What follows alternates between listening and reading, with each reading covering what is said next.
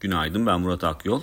FED toplantısının ardından küresel risk iştahında belirgin şekilde toparlanma yaşandığını gördük. BIST endeksi de buna ayak uydurdu ama e, dün günün ilk yarısında endeksin çok ciddi bir varlık gösterememesi dikkat çekti. Günün ikinci yarısında ise tablo tamamen değişti. Özellikle bankacılık sektöründe yoğunlaşan e, alımların endeksinde güç kazanmasını sağladığını gördük ki sanayi endeksi de zaten bankacılık endeksine eşlik etti ve günün sonunda BIST endeksinin %3.8'lik değer kazanımına ulaşması e, dikkat çekti. E, teknik açıdan değerlendirmek gerekirse endeks dünkü yükselişiyle birlikte e, dolar bazlı grafiklerde yeniden 200 günlük hareketli ortalamasının üzerine yükselmiş durumda. Bu da kısa vade için oldukça e, pozitif bir sinyal veriyor.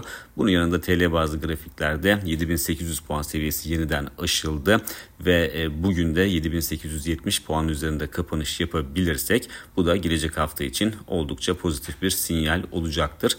E, dolar TL kuruna baktığımızda ise TL'nin aslında ılımlı görünümünün son dönemde olduğu gibi devam ettiğini görüyoruz. Türkiye'nin 5 yıl vadeli CDS'lerinin e, seyri oldukça dikkat çekici. Yıl içinde 710 bas puana e, kadar yükselmişti CDS'ler. Yılın başından bu yana ortalamaya baktığımızda ise 480 bas puan olduğunu görüyoruz.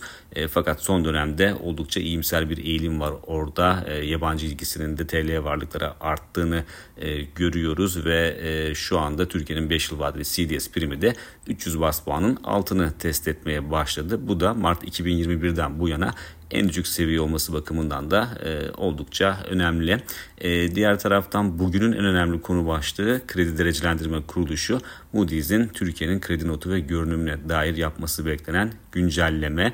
E, şu anda Moody's'in Türkiye'ye verdiği not yatırım yapılabilir seviyenin 6 kademe altında bulunuyor.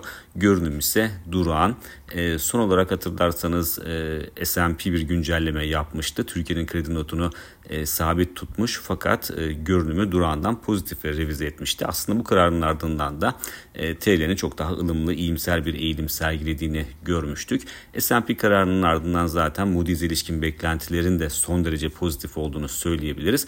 E, görünümde yukarı yönlü bir revizyon yapılma ihtimali oldukça yüksek görünüyor. Fakat burada önemli olan e, kredi notunun da e, yukarı yönlü revize edilip edilmeyeceği. Bu aslında TL varlıkların gelecek hafta e, sergileyeceği performansta belirleyici olacak gibi görünüyor. Bir sonraki podcast'te görüşmek üzere.